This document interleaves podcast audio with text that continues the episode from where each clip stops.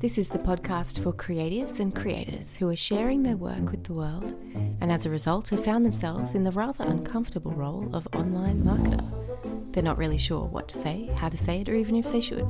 If that's you, you're in the right place, and the good news is you don't have to show up alone anymore. And here on the podcast, we'll look both at the stories you tell others in your emails, website copy, and more, and the ones you're telling yourself. So, welcome. I'm Keeley Rees, and you're listening to what I wish I'd said instead.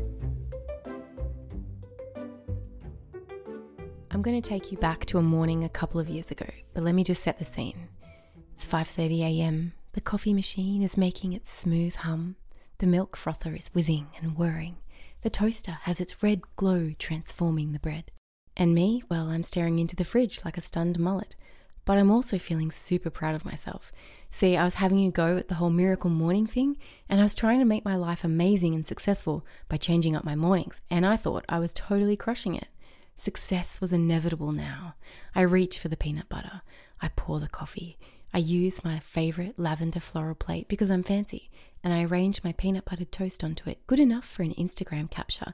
Not because I wanted to take a picture, but because I just wanted to feel like my mornings were really that pretty, like just naturally. I sit down, sip the first delicious coffee goodness, pick up a piece of my toast, and then I take one bite. It takes me a moment to realize what's happened. What kind of evil is this? It turns out it wasn't peanut butter I had put on my toast, but tahini. They both have the same little jars, similar color, especially by the dim light of the fridge at 5:30 in the morning, even similar texture and consistency, but their flavor not the same. Not the same at all. So, why am I rambling about my morning toast woes? Because this is such a great way to describe how unique you are and how unique your brand is, even if there are many people out there doing your thing. All the competitors around you can be creating similar work and have similar products, but they don't have your flavor, your essence, your peanut butter smunchy goodness, which is exactly why there's room for you online to do what you're wanting to do. And I know it can feel impossible or too crowded, especially because the algorithm sends you a million posts a day of people doing what you want to do, but better and more successfully. But that doesn't mean it's already been done and there's no room left for you. It actually just shows you there's a market for it. Then what it comes down to is being the most you version of you that you can possibly be, because that isn't replicable. Something else that's worth addressing when we're talking about finding room for ourselves and our brand online is that we don't have to try and make it like anyone else's. Don't copy what someone else successful in inverted commas is doing in the hope that in mirroring their work, you'll be able to mirror their success. That's not how this works. The way you carve out a space online is by being different, being your version of whatever work you're doing. And it's okay if you're still working that out, by the way. It takes time to really develop the right flavor you're going for, so to speak.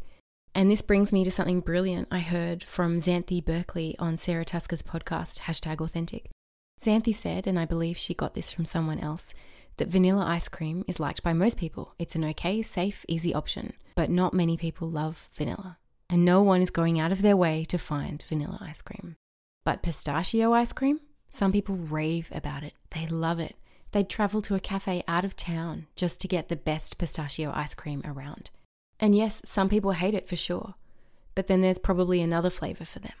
So, as you're creating and refining your messaging and storytelling of your brand, just know that it's okay to make choices that will repel some people. It's okay to stand for something. It's okay to be brilliant at what you do and passionate about it, even if some people hate it. They're not your people.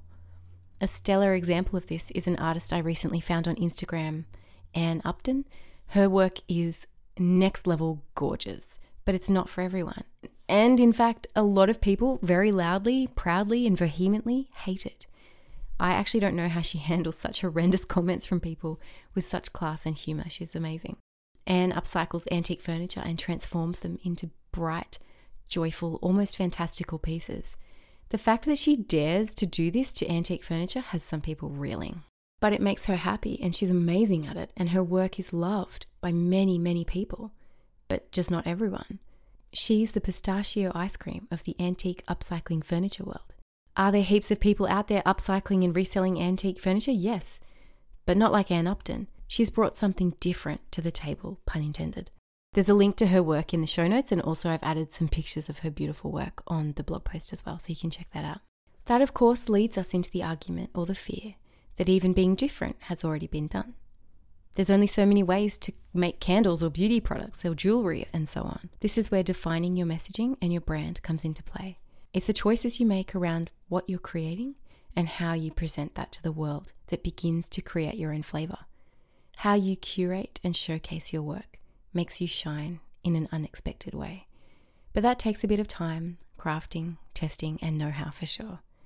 For now, ask yourself when it comes to your work, your art, your brand, what would be the vanilla version and what is the pistachio ice cream version? Is there something you're holding back on? And then let me know. Flick me a DM on Instagram. I'm over at Keeley A. Rees and I'd love to hear from you.